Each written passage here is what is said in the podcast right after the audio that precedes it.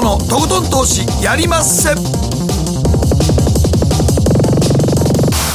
どうも皆さんこんばんは北野誠です。そして進行 MC の大橋ひろ子です。そして番組アシスタントのケリーアンです。はいよろしくお願いします。さあ今日は？法政大学大学院教授真壁昭夫さんにスタジオにお越しいただいています。よろしくお願いします。よろしくお願いいたします。いやもう朝が FOMC でねなんか なんか全然先週の俺らの予想当たってなかったねまあそういうふうに番組で結論づいちゃいましたね、まあ、でもソフトランディングやと思ってあんまり言わないやろうと思って意外といきなり言及するんですねあんなね、えー、まああの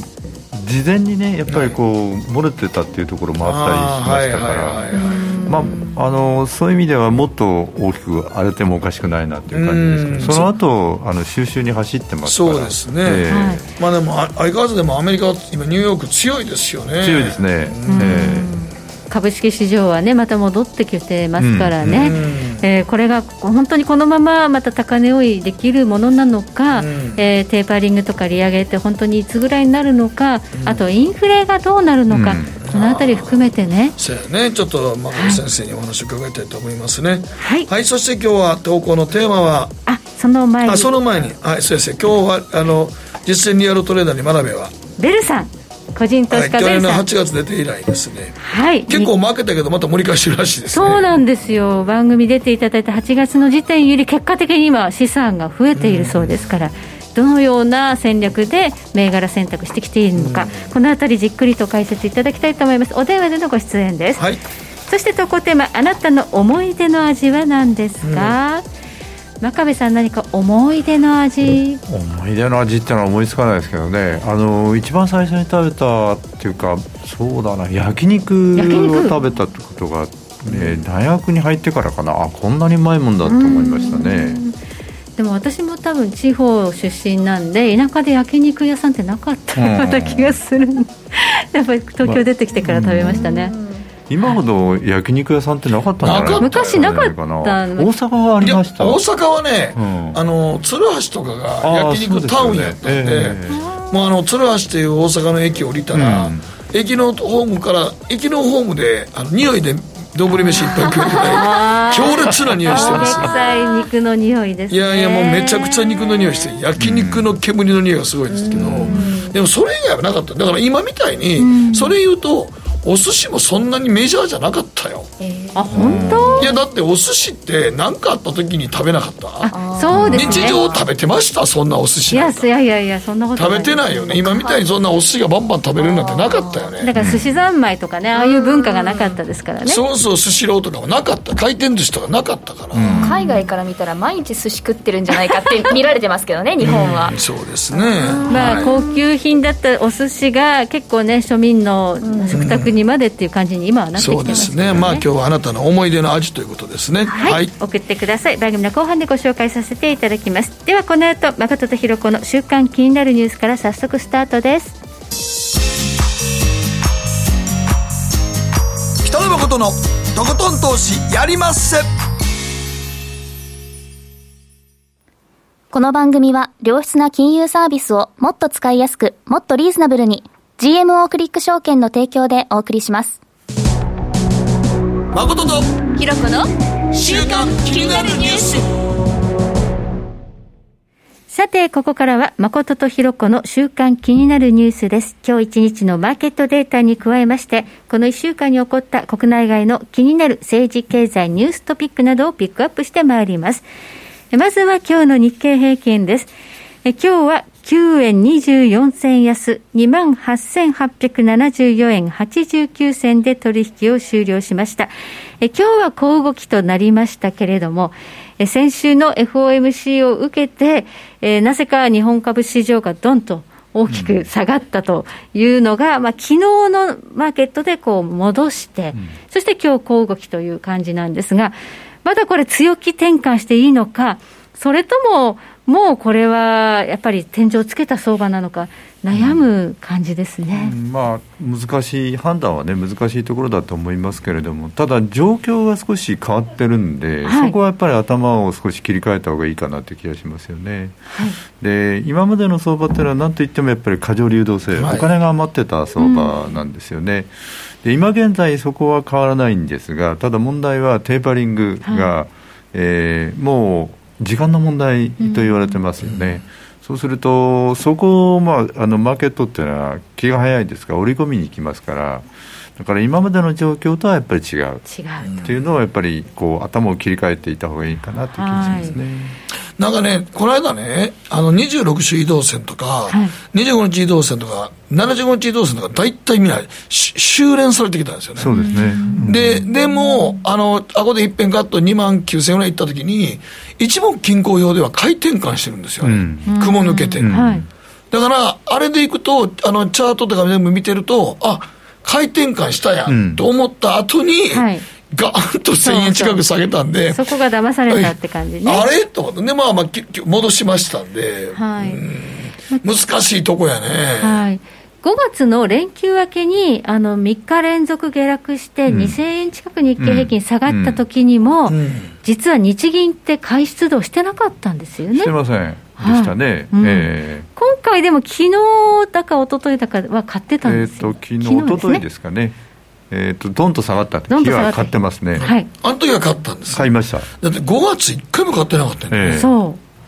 そこがね、ルールが変わったというふうにね、言われてますけど、はい、だから日銀が買わないから、日本株市場で、なんかこう、下攻めをしようとした人たちがいたのかななんて思ったんですけど、うん、そうやね、ニューヨークの下げの倍ぐらい下げましたね、そうそう。そう、えー、でも、あ買うんだということで、こう売り方が少し引っ込んだのかななんて勝手に思ってたんです、まああのー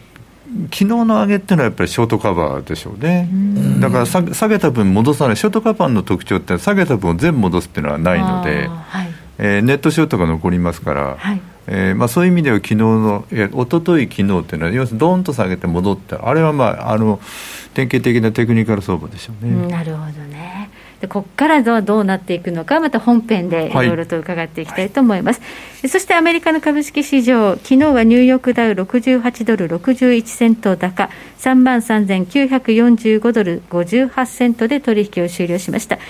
えそしてナスダックがですね、比較的しっかりなんですよね。えー、コロナが終わって、アフターコロナで、えー、ダウ平均に含まれるような金融とか、あとはこうちょっと景気銘柄が買われるぞなんて言ってたのが、ひっくり返って、またなんかナスダックの方に資金が戻っていくような、そんなイメージあるんですけどね、うん。まあ、あのそうですよね、あの前回あの、こちらにお邪魔したというか、はい、あの電話だったと思うんですが、はい、 Great Rotation っていう話題になったと思うんですよね、要するに、えー、っとそれまではグロース株が中心だったと、うん、グロース株は上がりすぎてるんで、これからはあのどちらかというと、出遅れ株が買われるだろうと。で多くの人たちは、えー、とダウ平均をロングにして、うん、ダウをロングにして、ナスダックのフューチャーをショートしたっていう人が多かったんですよね、はい、ところがその巻き戻しが出たっていうことがあって、はい、ナスダックが上がりにくくなって、むしろあの、えー、出遅れ株が上がった、バリュー株が上がったというところがあったと思うんですけど、まあ、それがまあ一巡したということでしょうね。なるほどね、それがちょっと流行った、ブームになったということですね、そ、ねえー、それが一旦こう今、ひっくり返ったということですね。えー、そして、えー、アメリカの10年債の利回り、昨日は1.465%、今1.485ということで、えー、金利も、ね、なかなか難しい動きになってるんですが、うん、アメリカがまあインフレを警戒しているという FOMC だったのに、長期金利は下がっていく。そうなんですね、あのえーと、イールドカープ、2回り曲線っていうのがあって、記事化の1年から5年まで、要するに、えー、記事化のところはむしろ上がって、で、ね、5年から先が下がってるっていうことなんですね、はい、だから理屈をこねるとすると、短期的にはインフレが更新するかもしれない、うんうん、だから金利が上がって、はい、ただし、5年以上、5年から10年に関して言うと、まあ、景気もそれほどよくはならない、逆に言うと、インフレ期待があまり盛り上がらない、だからその、あのブレイクイーブンって見て、はい、まあ、債券の理論利回りで見ても、やっぱり5年から10年までのインフレ率って、期待インフレ率って上がらないんですよね。まあ、この辺はやっぱり FRB がね、困ってるところでしょうね。インフレ連動債ですね、はい、インフレはやっぱり一時的なのか、あとまあ持続的にあのしっかりとしたインフレになるために、まあ、FRB っていうのはね、うん、仕事してるわけですけど、まあ、FRB が一番こ怖いのは、ジャパナイゼーションというか、日本と同じようになっちゃうということなんですね、要するにデフレに陥ってしまうっていうのは、インフレになるよりもデフレに陥る方がリスクが高いっていうのは彼らの考え方で、デフレに陥らないために高圧経済を続けようと。そのために キャッシュを。日本はちょっとデフレですからね。そうですね。結局日銀さんがここまで頑張ってもデフレないもんね、うん、CPI がねなかなかね、うん、本当に2%いかないどころか、ちょっとしばらくマイナスでしたから、マイナスですね。はい、まあ、このあたりも含めて後ほど伺うんですが、今ね、WTI 原油がぐいぐい上がっていまして、うん。うん、なんと今、74ドル13セントまで来ました。うんこれはあのちょっと予測してない数字でした、ね、あ予測外ですね、はい、あの70ドルを超えてくるとあの、アメリカ国内のシェールオイルの油性がですねかあの要するに、まあ、創業がまたあの始まるだろうと、したがってそこから先はどんどん上がっていくことにはならないんじゃないかということだったんですが、ただ、あの油性のあの要するに再開再稼働っていうのが遅れてるのと、もう一つはやっぱり一番大きいのはイランの問題ですね。はい、大統領選ありましたね。これはやっぱり大きかったですね。なんかかなり強硬派で。対米強硬派。対米強硬派。だから今ちょっとねアメリカがバイデンさんになって、はい、トランプさんから変わったのでイランの核合意ここにまあアメリカも復帰しましょうっていうふうに、道筋が見えてきたように見えたんですけど、それがひっくり返っちゃう。あららら要するにイランが復帰をして、要するに核合意が、まあ、あの再成立して、はい、イランがその制裁を解除できるということになると、イランは今度、あの原油を輸出することができる国ですから、はい、そうすると需要と供給の関係から見たら少なくとも原油の価格がどんどん上がっていくことにはならないだろうと。そうですね。期待されてたんですけど、ところが選挙で対米強硬派が勝っちゃいましたから、うんはい、あの核合意がちょっと合意が遠のいたっていうところで、うんはい、そうするとイランの原油が世界市場に出てくるだろうと思ってたものが出てこないという、当分出てきそうもないということになりましたから。制裁が続くということで、まあ、今あの、アメリカちょっとワクチンがだいぶ行き渡ったので、皆さん、ガソリン使って車に乗って、どっか出かける、ね、ね、需要期なんですよね、うんうん、ドライブシーズンって言ってね、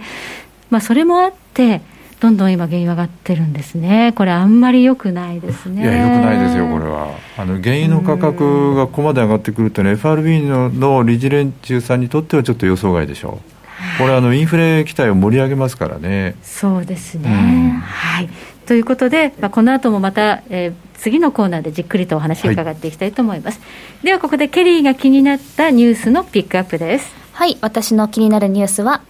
マスクの着用義務が解除されたアメリカ、リップの検索数が前年比1000%増し。というニュースなんですけど、1000%増しっていうね、はい、リップっていうのは、まあ、リップスティックとか、あのー、発色のいいもののことを指すんですけど、うん、アメリカでは今、カリフォルニア州とか、あとニューヨーク州とか、一部の州ではワクチンの接種の完了した方のチャ、はい、チャえっと、マスクの着用義務が、え解除されてるので、はいちゃんと接種した人は、まあ、公共の場でもマスクせずに生活している、お仕事しているっていうことになるんですけど、ね、メジャーリーグ見てても結構マスクしてないもん全然応援してる時もマスクせず、うん、はい、あの観客の方もいらっしゃいますけど、その中で、まあ、女性の方、男性の方もそうかもしれないけど、リップスティックやリップのアイテムへの注目がかなり高まっていて、うん、日本はね、今、リップ売れてないですからね、売れてないんですよ、メイク用品自体が売れてないんですけど、メイク用品じゃ売れてないからね、今。それがアメリカを見ると、あの前年比で、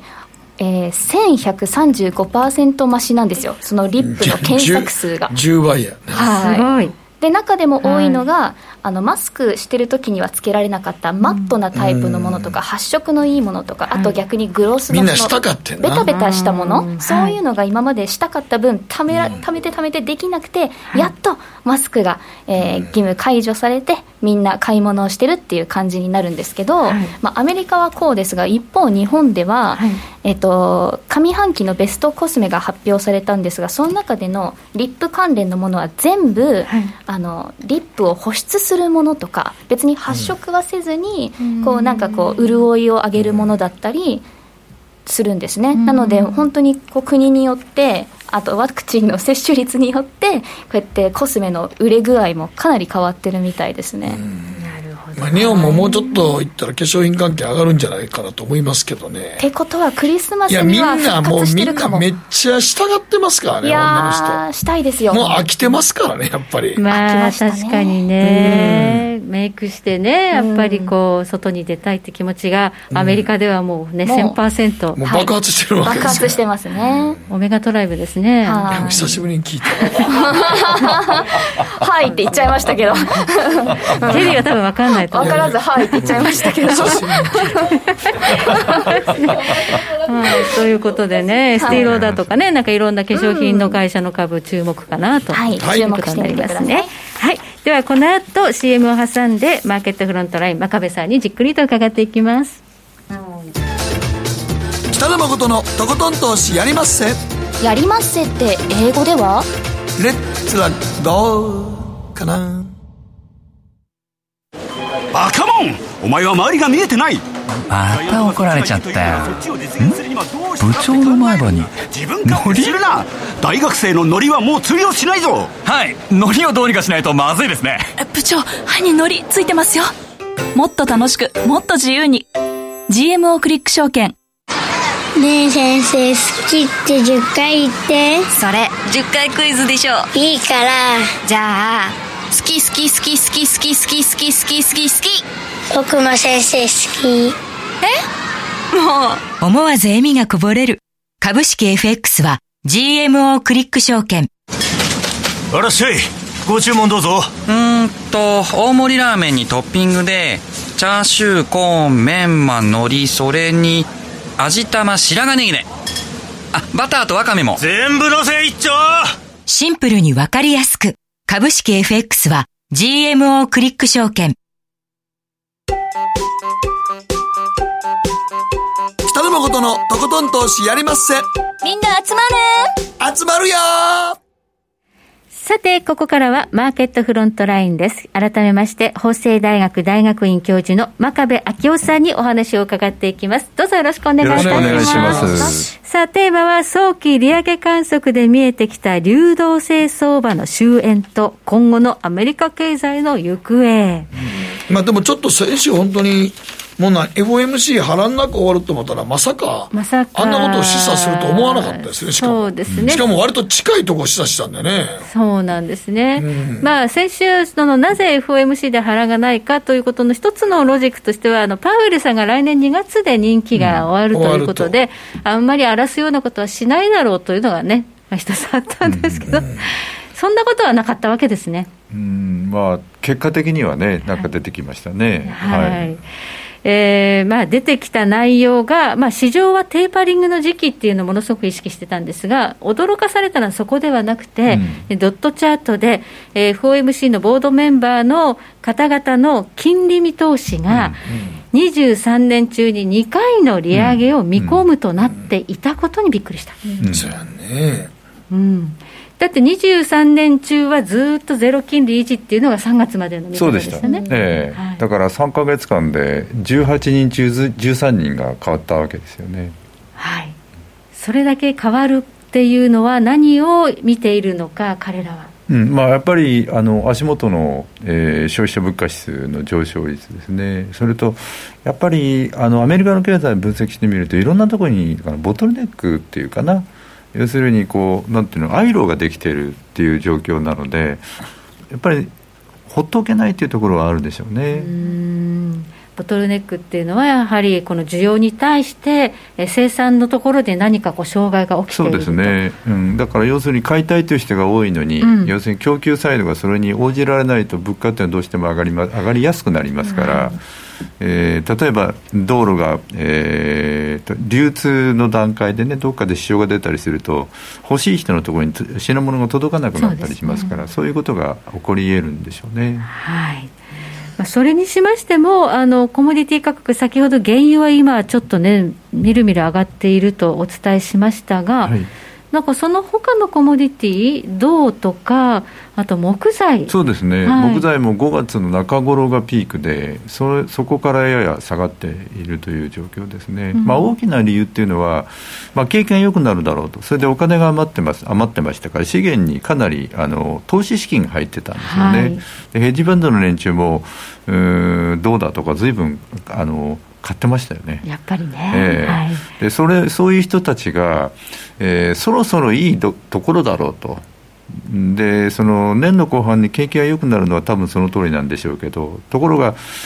あまりに上がりすぎたんで要するにここから先それほど高値を追っかけてもそんなに利益が上がらないだろうというところで一斉に売りに出たっていうことでしょうね。うそれとあとテーパリングだとか、それからあの金利の上昇ですね、これを FRB の人たちが、これいろんな機会をでこう脅かしっていうか、まあ、要するに、金融政策っていうのは、ある日突然変わるものではなくて、はい、だんだん変えていって、そのその雰囲気を醸成していく行動をしますから、はい、それをやっぱり5月ぐらいから始めたっていうのが、いろんなところで聞こえてきた。確かに市場でテーパリングの議論を開始すべきだっていうような発言をする、まあ、FRB の要人の方々の発言と報じられてたんですよね。はい、はい、でそういうところにやっぱりセンシティブに、あっていうか敏感に反応をししてった、まあ、彼らはそそれが商売ですから、それで生きてますからね。でコモディティ市場、先にもう逃げたということで、下がってた、えーえー、そうですね。もっと先にあのビットコインみたいなところも下がってましたし、ね、いやビットコインは強烈ですね、ですね。本当に、あれは、うん、今だからもう、一番高いところ、半分になったね、そうですね、半分、3万ドル割りましたからね、割りましたからね、半分以下になってますから。ああいうところからもばーっと資金が抜けていったことまあまあ、あそこはまあ中国が一番大きいでしょうけどね。大きいですね。うん、中国、かなり取り締まりを強化強烈ですね。うん、自国の人民元をね。人民元、まあデジタル人民元したいから、絶対いらんのですよ、あれは。ですね。あれがあると、やっぱりね。また、おってか、あとね、また、あの、中国の人、中国の政府からしたら、ああいうよくわからんロンダリングしやすい金は絶対認められないよ、やっぱり。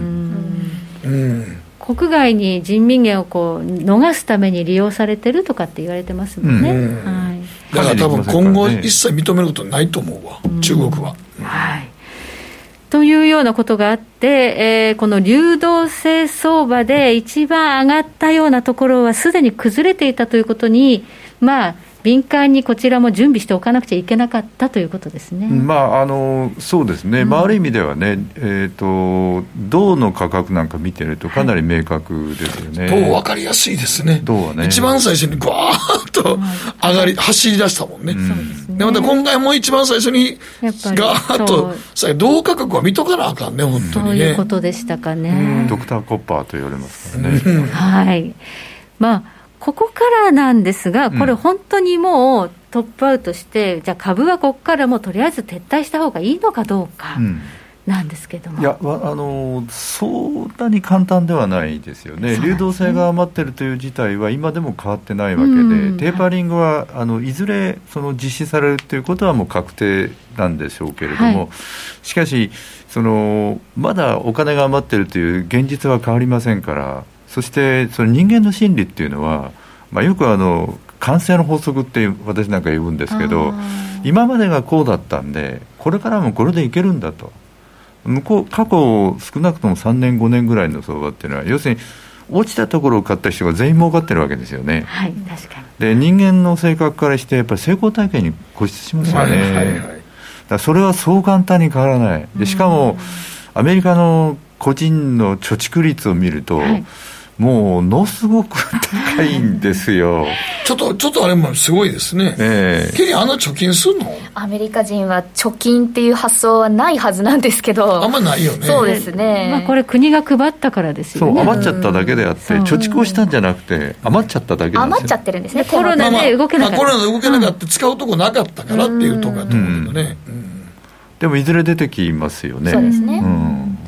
ということで、まあ、お金があるアメリカの市場というのは、まだそんなに簡単には崩れない、押したところでは、やっぱり一斉にあのロビン・フッターのあの例えば取引とかね、うん、ああいうものが増えてるようですから、やっぱり押し目買いは入ってきてるし、もう一つ大きいのは SNS ですね、はい、これはあのいろんなところで、こうなんか、なんていうんだろうな、こうつぶやきが出るじゃないですか、はい、そうするとそれにわーっとこう群衆心理で寄ってきますから、まだミーム株って、また最近また盛り上がってるんです、ま、そうなんですね、えー、はい、いわゆるミミームっていうね、あのいう言われますけど、はい、こうみんなが寄りつくようなこう飛びつくような要素がある株っていうのは、まあ、メタ株みたいなそうそうそうそうそうそうですね。煽り屋さんがおってね煽るんやね。あ人間ってなんか煽られるとなんかついついやっちゃうのよねじゃあその下がったところでまた買うというようなお金がまだ余っている中で本格的に注意しなくちゃいけないのは次のイベントは何でしょうか？あのえーとまあ、具体的に言うと、8月の下旬にジャクソンホールのはい、あの会議がありますよね、えー、あそこはやっぱり一つのポイントになるかなと思うんですよね。うん、で5月の時点で、まあ、我々海外の連中と話したんですけど、はい、まあ、6月の15、16で、まずペイブメントっていって、要するに何か出るだろうと。でその要するに道路を舗装していくだろうと、こういう話で、それがまあ出て、次に例えばそれが今の状況が仮に続くとすると、具体化するのは、ジャクソンホールの、えー、ミーティングで、例えば、えー、パウエルさんが、うん、えー、テーパリングについて言及すると、うん、で今度は多分時期について例えば今年の後半、年の後半、ないしは来年の初めとかね、うん、そういう具体的なその時期の提示があるのかもしれないという見方がありますね。はい。そうすると、やっぱりこの8月のジャクソンホールに向けては、ポジションっていうのをちゃんと見直した方がいいということになりますね。そうですね。まあ、あの安いところは買って、だから長期投資にはなかなか向かない時期だと思うんですよね。うん、だからあのドスンとしたところでで買うのはいいんですけど、はい、上値がなかなかこうテーパリングが始まるとすれば、やっぱり上値を抑えられますから、はい、そうすると安いところで買った人は儲けられるけれども、はい、高値を追っかけていくと、どうしても損切りさせられるので、うん、ですから、まあ、長期ではなくて、どちらかというとデイトレード、ないしは短期のトレードで、押したところをしっかり拾って、うん、少し、えー、あんまりこう爪を伸ばさないで、あったところはきっちり売っとくと。いう行動がいいのかなという気がしますね、ね、じっくり先を見る時期ではなくなってるということですね、ね。もうその終わりが見え始めているからと、気をつけろということですね。まあ、本当に気になるのはあの原油高なんですけれども、うん、原油が高いということは、まあ、ちょっとは日本なんかは買わざるを得ないので、結構これ、コストになりますよね。コストになります、はい。でも日本の場合、それ、あんまりよろしくないのよね。よろしくないです、ね、日本のなんかインフレっていうのは、悪いインフレやからね。うん、賃金が上がってくれないうちに、こういう形で。こういうだから、まあ、だから言ってみたら、あのガソリンが上がるとか、も、う、の、ん、のね、も、う、の、が、だだ今、今言われてるのは、一番言ってるのは、なんか、作ってるものの中身を減らしてるとか、はい、っていう形になってる、よくないですよね、よくない、の場合は、これ。ね、うん。だからその需要が上回って、供給を上回って、うん、そして経済全体が拡大していくっていうならいいんですけど、うん。はいはい、そうじゃなくて、需要が拡大しないのに、うん、そのコストが上がってるんで、上がってます、ね、いわゆるコストプッシュってよく言われますけど、そういう悪いインフレになるのは困りますね。ちょっとだから日本もこれ、ちょっと円安に向かうだろうって言って、ちょっとね、うん、今言わ、まあ、言われてるじゃないですか、今。まあ、だからその輸入するものの、ね、価格が上がると、貿易赤字が増えるので、まあ、為替はちょっと円安気味になるかなまあ、そうですね、短期的に見るとね、まあ、金利に反応する部分のが大きいので、為替は短期的に見ると。でも今日の日経の一面でもうちょっと、これ以上円安が結構進むと、正月のにカニが並ばないよって言ってましたね。カニ？カニが。カニが買えないと。カニが買えないと高すぎて。ええー、困る。だから日本って、うん、ほら、円高の時って、なんか円高が悪みたいに言われた時代あってんけど、うん、まあ、適正がね、1ドル100円ぐらいやったんやけど、110円とかいくと、もう物買うのが今度、うん、やっぱりあの、ね、輸入の物価が上がる輸入の物価が上がりますから。インフレですね、先ほどドル円相場111円実銭まで上がったんですよね、うんうん、これ、今年の高値、ちょっとだけ抜いたんですよ。抜きましたね、だからこれ、円安のトレンドが始まっちゃってる感じがあるんですよね。まああのえー、これがその5年、10年というね、タームで見ると、どうなのかって、また別の議論があると思うんですけど、あの中期的に見ると、やっぱり円安の可能性度が高まってると思います、ね、高まってますよね、えー、要するにアメリカが利上げを始める時期がね、うん、まあ、早まったということで。そう。だからあのあの為替のレートっていうのは、3年から5年ぐらいまでの短中期っていうのは、金利で反応するんですよね、で10年、20年、30年という長い目で見ると、購買力陛下、つまりお金で何が買えるかっていう問題なんですけど、で今の状況を考えると、アメリカ金利が上がりそうだと、早いと2022年に上がりそうだと、日本の金利は上がらないですよね。まず間違いなく上がらないですよね。上がらないですよね。ということは、金利差が増える、あの広がりますから、ドルが買われて円が安くなる。とい。う理屈にはなりますね、はい、そうですね、うん、だからドル円相場が上がってきましたということで、えカニが食べられなくなるかもしれないっていう話が。いや今日の日経の一面のコラムがそれでしたか。らそうですか。もうちょっとカニが買えないと海外から、うん。うん、はい、まあ、こういう時にはねまあまあちょっとこう円安に気をつけなきゃいけない、ただ、日本株にとっては悪くはないということでいいんでしょうか？いやあの、必ずしもそうではないと思いますよ。あのまず、為替がの円安円高っていうのは、日本の企業は大体あの海外展開してますから。はい円安がかつてのように輸出ドライブをかけるかというと、そうでもないんですよね、それが一つと、やっぱり円が安くなるということは、海外から買ってくるものの物価が上がりますから、それはあの日本の経済にとっては必ずしもいいこと業績にちょっと響く可能性もある、だから日本国内の日本国民にとっては、あんまり嬉しくない、あんまり行き過ぎるとね。そう。だって今、もう円高の時代にあれしたでしょ、日本、結構海外にいろんなもの、生産拠点移したそうなんですよね、うん、だから別に円高でも耐えられる構造に変わっちゃってる可能性、ね、変わってると思います、はい、あの経済がだんだん成熟していくに従って、そうなるんですよね、あのイギリスがいい例で、特定換算レートって1000円ですから、今150円でしょ？と、はい、いうことは、ポンドを持ってた人が当時、円にしてたら、資産をそれだけで5倍、6倍になってるんですよね。そうですね。ということはどういうことかというと、日本の人たちも円を見限って外に逃げていく。円売りで外貨買いですね、うん、はい、という時代に入っちゃったかなと。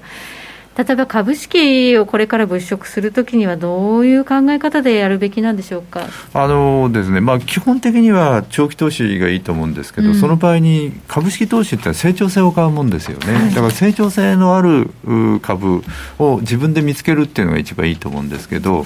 それがもし難しいようだったら、やっぱりインデックスで、はい、まあ、ETF とかね、インデックスで、しかも落ちた時に買わないと日本株は難しいですよ。成長性が高いアメリカの経済だったら、まあ、どこで買っても3%成長する、したとするならば、年率3%で市場全体が上がっていくわけですよね。上がりすぎた時だけ下がるわけですから。だから逆に言うと下がりすぎた時に買っとけば理屈は理屈で言ったら無限大に儲かるわけで、はい、あの日本株っていうのはそう簡単じゃないんですよね。うん。なんせ成長性が低いんですよ。はいだって1990年、今から30年前の GDP と名目ベースでほとんど変わらないんですから。はい、そうですね、うん、ってことは、上がらない上がりにくいんです、残念ながら。そうですね、日本の GDP はちょっとね、お給料上がってないですもん、まあ、あの大橋さんのお給料はだいぶ上がってると思うけど、いやいやいやでも本当にあの給料が上がってないから、そうです賃金そう考えたら、賃金上がってないのに、どうやってインフレすんねんって、すげえ不思議やねんけどおっしゃる通りですね。そうですね、だからインフレ掛け声してるけど、日銀がどこんだけやっても結局上がらんかったことは、結局、給料上げてないからもう無理やあとね、消費税タイミング悪くやっちゃったから、結局、もうね、GDP の中で無理なんやって、やっぱりこれは。その通りですね。もうなんかものすごい政策僕失敗してると思うねんけどな。日銀だけが旗振ったって結局消費税やって賃金上げない限り無理やって。いや、本当にその通りでね、1990年当時と今とお給料平均するとほとんど変わらないんですよ。それなのにね、税は上がってるわけですから、税金だけは上がってるわけやねんからね。はい。まあ、あの企業にね、あのまあ、給料上げる、賃上げしてくれっていうふうに政府もまあ呼びかけたんですけど、うん、上げなかったですね。それでいて、コロナがやってきちゃったので、うん、また上げないですね。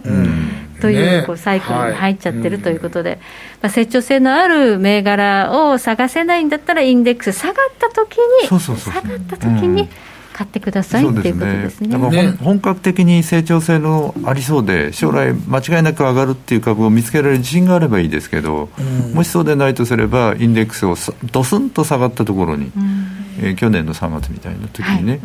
えー、あの落ちるところって大体上がりますか？ら、PBR で0.8倍まで下がりますから、そうですね。はい、日日経平均で PBR0.8 だったら絶対1には戻りますからね。そうなんです。そう。あれはちょっと指標としては面白いです、インデックスは。うん、はい。わかりました。ここまで真壁昭夫さんにお話伺いました。どうもありがとうございました。北野誠のとことん投資やりまっせみんな集まれ行かしていただきます GMO クリック証券の CFD では日本225や米国30など世界各国の主要な株価指数、原油や金などの商品、レバレッジ ETF、リート ETF、外国株など世界中の金融資産を買いからも売りからも手数料無料で手軽に取引することができます。今まで気になっていた世界中のあの指数、あの銘柄、あの商品に投資ができます。パソコンからスマートフォンまで高性能なトレードツールも魅力。CFD も GMO クリック証券。GMO クリック証券株式会社は関東財務局長金賞第77号の金融商品取引業者です。当社取扱いの金融商品の取引にあたっては価格変動などの理由により投資元本を超える損失が発生することがあります。お取引をする際は当社のホームページや契約締結前交付書面にて手数料などの諸経費及びリスクについて十分ご確認ください。北野誠のとことん投資やりまっせもう寝る暇ないわ。なのに肌ツヤツヤ。ツヤツヤ。ツヤツヤマーケットのリアルということで今日は関西在住の個人投資家2度目の登場ベルさんですもしもしもしもしあどうもこんばんは、はい、こんばんはベルさんってあれなんかあのツイッターで自分の資産の動きを公開してんの？あ、そうです。毎日上げてますね。ああ、そうなんや。ちょっと一時なんかあれやってね、負け、負けかけてた時があったよね。そうです。ちょうど去年の8月からさせていただいた時に1億円突破した形になったんで、うん、そこからその前後ちょっとうろうろ半年ぐらいして、まあ今は、あの、なんとかっていう感じですかね。で、もともとは資金200万ぐらいからスタートやったね、確か。そうですね。はい。それで今6年目ぐらい ?5 年 ?5 年、丸5年ぐらいですかね。うん。でも200万からスタートして5年で送り人になってんねんからな。すごい。まあ、途中ね、結構入金したりもしましたけれども、うん、まあ、今はちょうど、ちょうど今月でその入金した分は全部抜いたっていう感じですかね。うん。一時でもちょっとダメやったのは、ビックスショックの時に大損したんか。まあ、ビックスの時に初めて大きく減らした形になりましたね。うん。ほんで、そこでちょっとなんか、あの、ちょっと減らした時に、ちょっとなんか銘柄選びの基準とか変えたんですか？あそれでそこでちょっと、まあ、今までのなんていうんですかね割安なものを長く持つっていうところから、うん、えーとまあ、割と四半期ベースというかですね、うん、時間軸が少しずつ短くなっていったっていうのと、まあ、ショートを使うようになったっていう形になりましたああなるほど。ちょっとなんかあれやねんね。なんかちょっと前まではどっちかって言ったら PR の低い銘柄で上昇するのを待ってたわけやねまあ、昔はそうですね。うん。え、そこから投資スタイルをだいぶ変えたの、今は。あのー、まあ、初期の頃からでいうと、まあ、割安というものの基準が、うん、あの PR、まあ、10倍前半ぐらいが安いっていう基準だったのを、うん、まあ、業績のビジネスモデルであったりとか、うん、あの将来の成長性っていうものを加味してまあ、昔は本当に20倍超える PR のものなんて買わなかったんですけれども、うんうん、今はまあ30倍でも40倍でも安いと思ったら安いという基準で買うようになりますそれは今、何を基準にちょっと銘柄を選択してるの、まああの当然やっぱり直近の決算というものが一番大きい判断材料になるかなと、うん、でも決算言うけど、決算どこ、何を見てんの、ね、バーっと、うん、まあ、一番はやっぱり売上の成長性というところを、重要視するようにしてます。え、これは、その銘柄、四季報で見てんの？あの、昔は四季報で見てましたけども、うん、今はどちらかというと、まあ、四季報でずっと、全銘柄見てたんですよ、最初の頃は。うん、だんだんでも、まあ、銘柄のことも頭に入ってきたっていうのもあって、今は、まあ、四季報だと1か月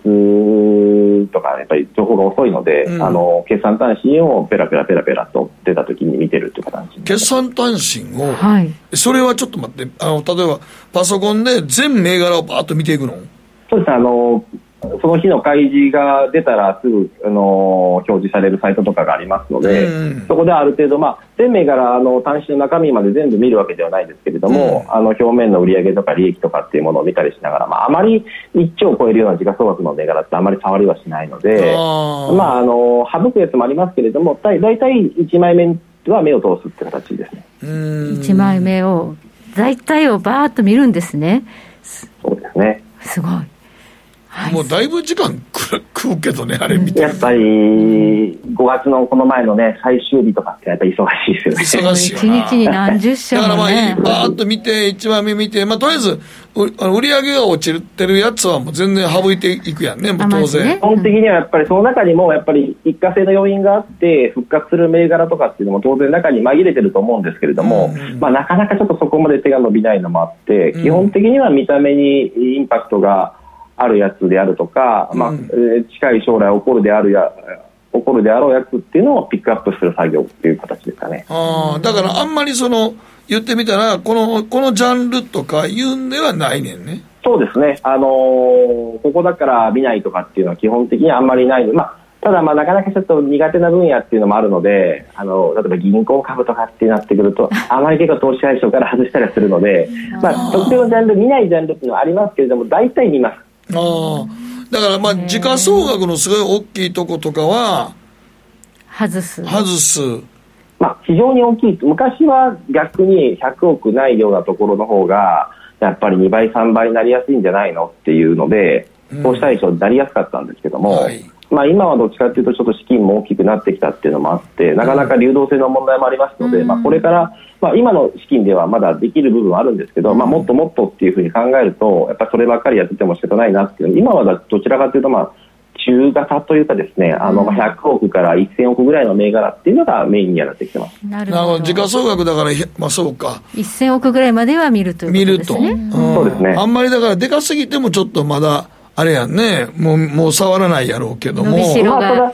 市場インパクトがある決算とかっていうのが出てこれば、うん、あの時価総額大きくても投資対象になるっていうことはありいや、この間みたいにトヨタがバーンと恐ろしいいい決算出して、はい、もう浄土で高値取ったじゃないですか。はい、ああいう銘柄はどうなんの？あの僕はトヨタは触らなかったですけど去年でいうと、うんえー、と大きく儲けた銘柄任天堂とかが入ってますのであの触ったりはしますね。ああ絶対やらないわけじゃないですね。絶対やらないわけじゃないですね。うん。任天堂を買ったも、まあ、理由というのは何だったんですか？まあ、あのウィズコロナっていうところも大きかったですけれども、やっぱりそのゲームっていうところで、やっぱり在宅のところで大きな、ね、業績の変化っていうのが、見てましたけれども、はい、まあ、あの最初、インパクト出た時に、まあ、まだもう少し伸びしろがあるんじゃないかっていうところで、あの買ったような記憶があります。うんまあ、伸びしろがありそうっていうのは、まあ、このウィズコロナ禍だったからということでしょうか、そ、ね、のバリエーション的には結構高いですよね。そうですね、まだまだ、まあ、インパクトのある数字が先に控えてるだろうっていうのはありましたけれども、やっぱりあの時と、まあ、今とちょっと違うのは、まあ、あの時は逆に不透明だったっていうところで、あのどれだけウィズコロナっていうものが続くか分からなかったですけれども、今は逆にまあ出口が見えてきちゃったっていうところはあるのかなと思いますね。そうか、だからまあ、その時の時代とともにテーマも合ってな、合ってなかったらあかんっていうのもあるけど、最初に単身見たと決算単身見て、売上高を一番見てる売上と営業利益っていうところが営業利益やね。はい。うんその中で、えー、そのたくさんいい銘柄引っかかってくると思うんですけど、はい、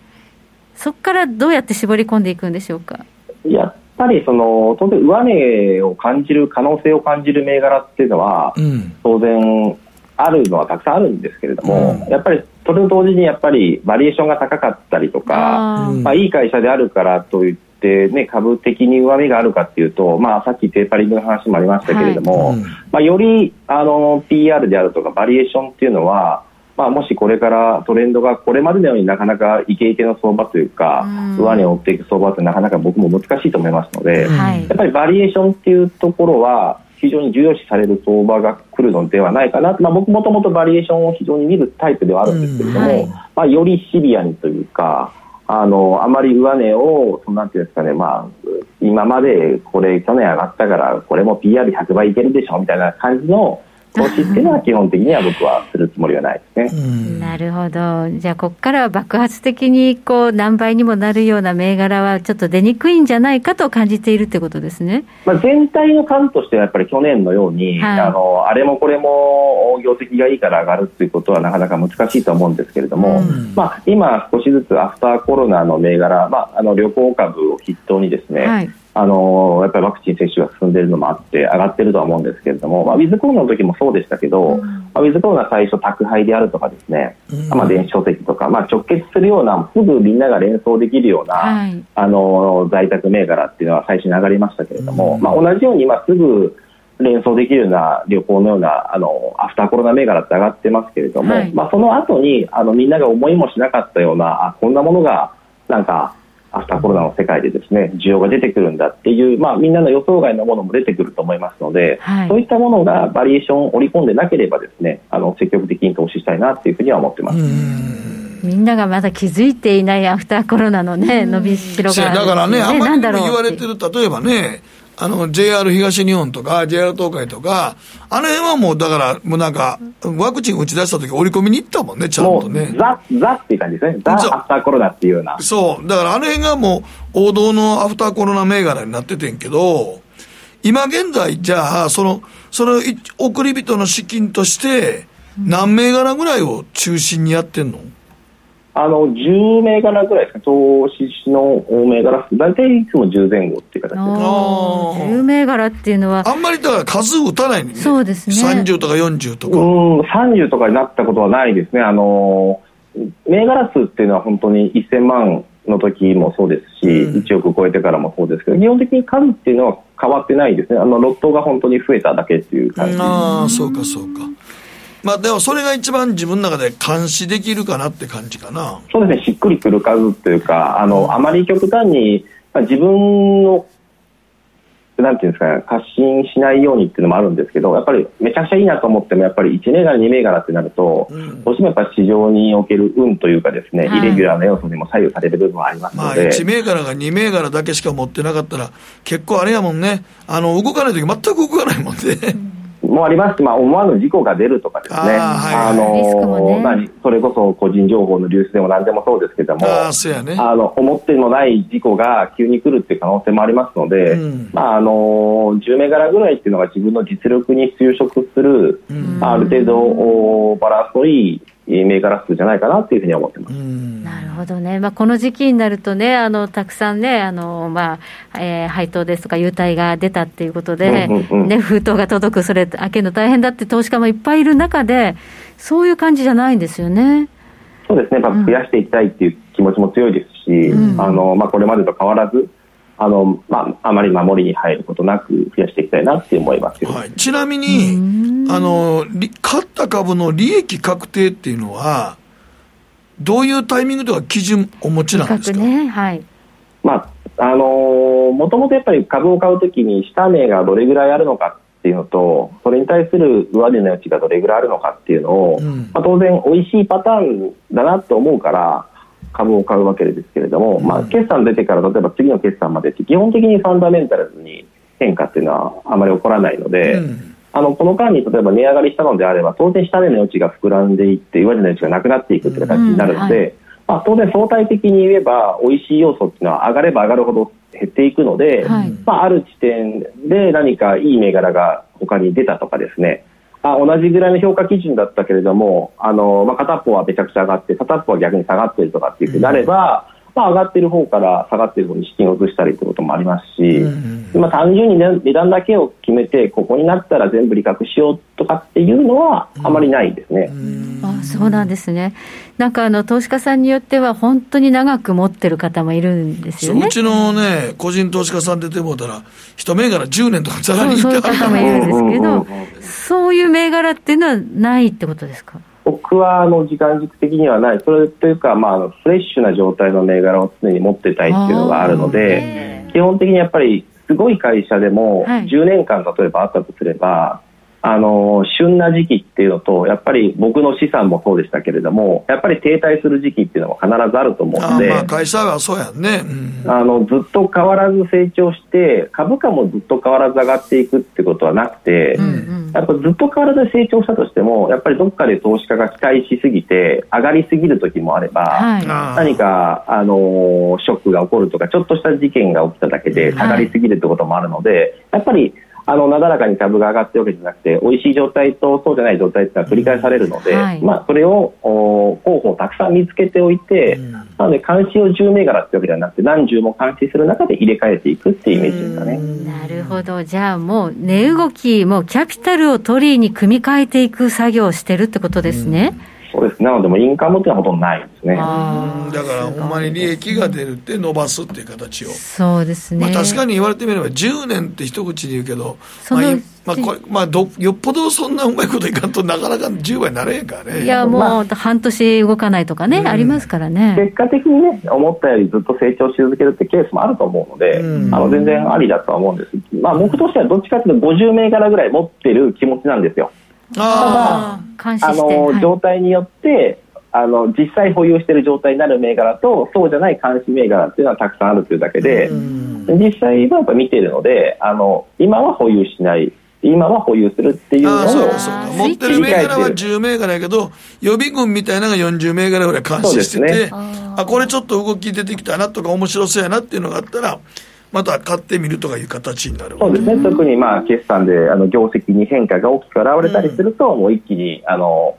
何十パーセントっていう資産のロットを入れたりすることもありますので。じゃあ一軍ですね、今、10名あそうですね、あの本当にあの僕、結構サッカーのチームに例えるのが好きなんですけど、はい、あのポートフォリオでもあの攻撃、要は利益を伸ばす担当もあれば、はい、あのまあ、下値が硬そうな割安銘柄を守備担当で置いたりもするので、まあ綺麗なバランスになるようにしながら、あの控えと入れ替えていくっていうイメージですかね。なるほど。今のところ例えばあの注目してるジャンルとかいうのはあるんですか？ジャンルで言うと、このセクターっていうのはないんですけど、まあ、先ほども言いましたように、やっぱ決算をリアルタイムで見ていくので、うん、これからはあの去年のように簡単じゃないと、買いのポジションにおいてはですね、うん、えっと思うので、よりあのシリアになっていくとは思います。ただ、その中でさっきの話になってしまうんですけれども、あのおそらくやっぱり変化が大きい2年だと思う。去年と今年っていうのはまた別の変化だと思いますけど、世の中がこれから大きく変わっていくと僕は思っているので特にワクチン接種が進んでいくと、まあ、さっき北野さんからメジャーリーグの話もありましたけれども、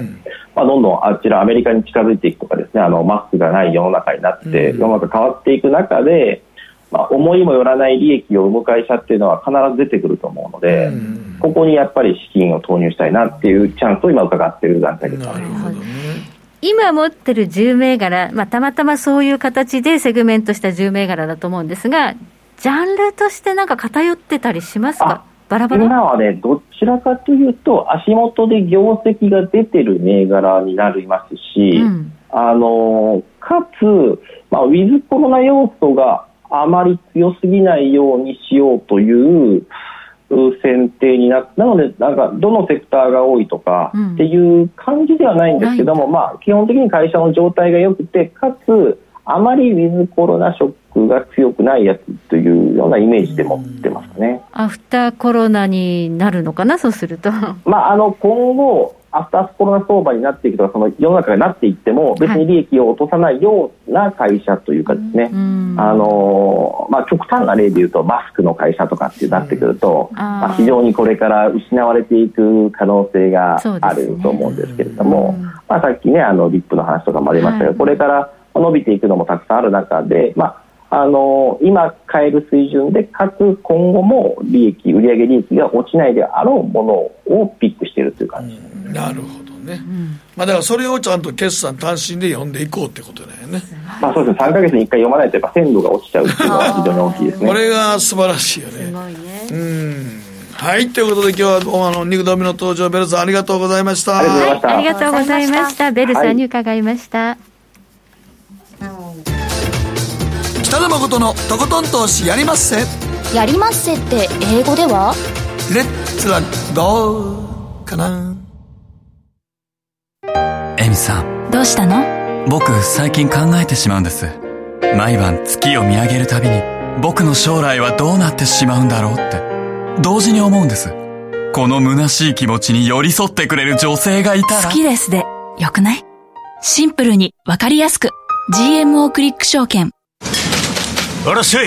ご注文どうぞ。うんと大盛りラーメンにトッピングでチャーシューコーンメンマ海苔それに味玉白髪ネギね。あバターとワカメも。全部のせ一丁。シンプルにわかりやすく。株式 FX は GMO クリック証券。ねえ先生好きって10回言って。それ10回クイズでしょ。いいから。じゃあ好き好き好き好き好き好き好き好き好き好き僕も先生好き。え？もう。思わず笑みがこぼれる。株式 FX は GMO クリック証券。さてここからは皆さんからいただいた投稿を紹介していきます。今日のテーマあなたの思い出の味はいケルリンさんです。子供の頃は母が作ってくれた卵サンド。ゆで卵に塩とマヨネーズ混ぜたシンプルなものでしたがとても美味しかったです、そして翌日に卵サンドで使用しなかった。パンの耳を揚げて砂糖をまぶしたものをおやつとして出してくれた。とても懐かしい。な思い出深いです、えー、卵サンドよりパンの耳揚げたものの方が思い出の味ですかね、パンの耳揚げね。美味しいですよね。お砂糖まぶすとスイーツですもんね。そうですね、食べてましたねそういえば。はい、はい。中堅さんは思い出の味といえば実家の母が作るカレーです。特に何かしているわけではありませんが出来たてでサラサラのカレールーがとても美味しくて何度もおかわりしたことを思い出します。自分も作りますが全然お袋の味は再現できません、うんカレーがねお母さんの味って方多いですよね。そうですね。そうなんや、そうお家によって全然味違う具材が違ったり隠し味があったり。あそうかそうか。はい、はい、続いては小太郎さんです。思い出の味ばあちゃんの焼き飯です。両親共働きで夏休みとかのお昼に作ってもらってました。マーガリンで炒めた卵にご飯を加え塩コショウで味付けしただけの焼き飯。たまに自分で作って食べますが妻は抵抗します。昭和生まれって貧乏くさい飯とっても心に残ってますねという。はい。貧乏くさいのうまい。そうですね。そうですね、はい、キリンアット神戸投資勉強会長女の出産後に妻と食べたハーゲンダッツ。陣痛から40時間に及ぶ難産の末の出産でした出産直後に妻から頼まれて病院の売店で買ってきたハーゲンダッツのアイスの味が忘れられませんあの頃は仲良い夫婦だったような気がしますが あれから8年どうしてこうなった？投資投資ばっかりしてるからじゃあ。投資ばっかりしてるからや。はい。時計の針は23時26分回っています。北野誠のとことん投資やりまっせ。この番組は良質な金融サービスをもっと使いやすくもっとリーズナブルに GMO クリック証券の提供でお送りしました。はい。今日は大橋さんどうなってます今？はい、えー、今日のマーケットですが、えー、ダウが16ドル高でスタート、ナスダック51ポイント高、原油今73ドルに少し南下していますが、ゴールドがちょっと上がってきています。1792ドルということで、ゴールドがちょっと上昇。ゴールドも上昇してますね、また。うん、うん、また変わり始めましたね。うん。まあ、今週は明日、えー、さあ BOE ですね、イギリスの金融政策の発表があるということで、なんかあの、まあ、FRB に刺激されて、イギリスも少しこう高派になるんじゃないかみたいなことを言う方も出てきてるんですが、ただ、経済状況は違いますからね、イギリスはまたあのコロナの感染が拡大してたりするので、